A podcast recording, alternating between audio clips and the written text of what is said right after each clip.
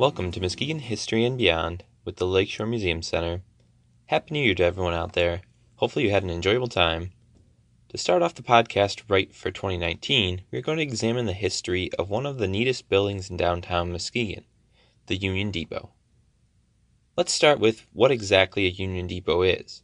If you search Union Depot, you will get Muskegon's depot, but several other Union depots throughout the United States as well. A Union Depot is a train station that is shared by several different companies or railroads to make it easier for passengers to connect to other trains. These depots were often built and paid for by the various companies whose trains would use their service. Though it seems odd competing companies would share resources and cost, in the end it generally worked out for everyone, especially the locals. The dream of a Union Depot in Muskegon began as far back as I could find as the 1880s. The original passenger depot for Muskegon was located on 3rd Street, close to Lake Michigan. This location was far from the other passenger depots of connecting trains, meaning you would have to walk or ride several blocks to get to where your connecting train was at. Anyone who's ever tried to make a connection flight, which is all the way across the airport, has a good idea of how fun that is. The other issue was that the depot was small and run down. It was described often as a shanty or rookery in the paper. By the 1890s, more and more pressure was being added to the city and railway companies to build a Union Depot. An 1891 article from the Chronicle implored the city to make it happen and happen soon, especially in the face of growth and revitalization happening in Muskegon at the time. Quote, We are in the midst of the season of advancement, and there is only one eyesore, and this is the miserable building used as a depot. It is the first place where the stranger alights, and as soon as he gets a squint at the depot, he naturally thinks he has made a mistake and has been landed in a hamlet instead of the thriving, bustling city of Muskegon. These visitors to Muskegon became important as Muskegon, besides attracting new businesses, was also becoming a bit of a resort hub for those of Chicago and across the Midwest. In the end, in 1893, the Chicago and West Michigan Railroad, Grand Rapids and Indiana Railroad, and the Saginaw and Muskegon Railroad agreed to create a Union Depot to service these resort passengers on their lines. The plans were drawn up by architect Sidney Osgood and published in the paper. The public liked Osgood's design and was ecstatic for its implementation. Where to build, though, was a hard question. A site on 3rd Street was initially picked out, but public outcry of its out of the way place and in a less desirable neighborhood ended up with this being scrapped. A financial panic in 1893 also caused the railroads to hesitate, and it seemed like a Union Depot might be out of reach again. But in 1894, the decision was made to build on 6th Street and Western under the work of a new architect named Amos Rush, who took over the project. On August 8, 1895, the depot building was complete, although the outside platforms still needed to be added.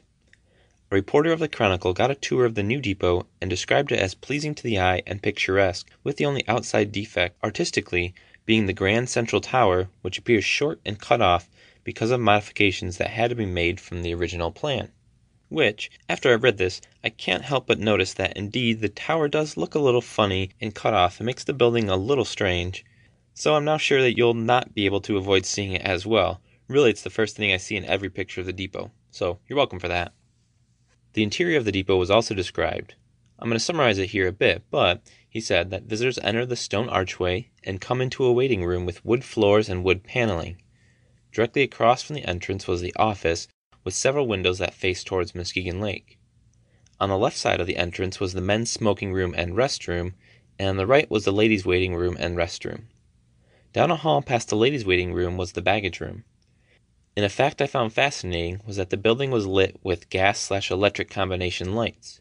This was a practice of the time, as the electricity wasn't always reliable, but it was cleaner and less dangerous than gas, so many started going to these dual fixtures so they could pick or choose based on availability or cost. I know if you tour the Hume House as part of the Lakeshore Museum Center, you can see those type of fixtures in that building. On the second floor up a spiral stair were small rooms for offices, storage, and living quarter for the employees of the depot. This building in total cost between fifteen and sixteen thousand dollars, or about four hundred and seventy-five thousand dollars today. The report summed up the new depot thusly: In contrast to the old Third Street Station depot, it is a paradise to a pumpkin, which is a great new phrase, and I'm going to start using in future episodes, I think. The depot quickly became a popular destination and was full of residents and tourists alike. It even hosted presidential candidate Williams Jennings Bryan in 1896 as part of a whistle stop tour. Then in 1952, vice presidential candidate Richard Nixon spoke at the depot. And finally, presidential candidate and Vice President Al Gore also made an appearance at the depot in 2000 to speak in front of a large crowd. Where crowds gather, though, so does crime. In the 1900s, the depot became the target for all kinds of criminal activity. First, in 1907, two criminals broke into the station and tried to break open the safe. They were stopped, though, when a staff member heard a noise and went to investigate. The safecrackers then gave up on the safe, but snatched some tickets and money from a coat hanging in the train station office. In 1916, there was a well known pickpocket that made the depot the center of his activity, stealing almost daily from the waiting passengers. Unfortunately, he wasn't well known enough to get caught. My favorite story, though, has to be from a crime in 1913, when state game wardens discovered 92 pounds of undersized whitefish stashed in a beer keg awaiting transit. Their destination? To a William Steff of Fremont, who happened to be the mayor of Fremont and was formerly a meat dealer in Muskegon. While I couldn't find if Sniff was charged with a part of this or pleaded innocence, we can all say that something smells a little fishy about this. By 1916, the depot was having troubles and needed work, with the major complaint being the bathrooms. The Muskegon Chamber of Commerce, in response to this, wrote a resolution about the situation decrying the trash and unsanitary conditions, as well as decaying the wood and general neglect of the building. They feared, rather ironically, that as the first stop for tourists and potential residents, it made a terrible impression, which was part of the argument to build this depot in the first place. At the end of this resolution, they stated that they would contact the city health inspector to investigate their claims and close down the restrooms if warranted. This issue would be resolved, and the depot got a little facelift at the time. While the rail lines owning the depot changed hands and names many times, what remained common was that the Union Depot served as a passenger hub for Muskegon up until 1971 when the last train left for Holland. By this time, cars had well and truly replaced the timetables of trains with the freedom of the roads. Freight service would continue from the depot until 1973. From 1973 until 1994, the depot was more or less vacant. In 1994, however, the Muskegon County Convention and Visitors Bureau decided to move into the building, and with help from the Intermodal Surface Transportation Efficiency Act and Michigan's Coast Zone Management Program, the building was renovated for their purpose. In 2000, the building was a candidate for the National Register of Historical Places and received that designation.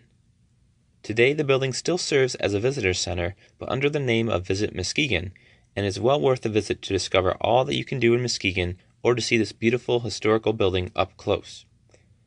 I'd like to thank you for listening to Muskegon History and Beyond with the Lakeshore Museum Center, and I hope you will tune into our next episode, which will release on February 6, and we'll discuss a candy shop the robbery of the Bank of England, missing gold, and a Muskegon resident's tie that connects all of those together.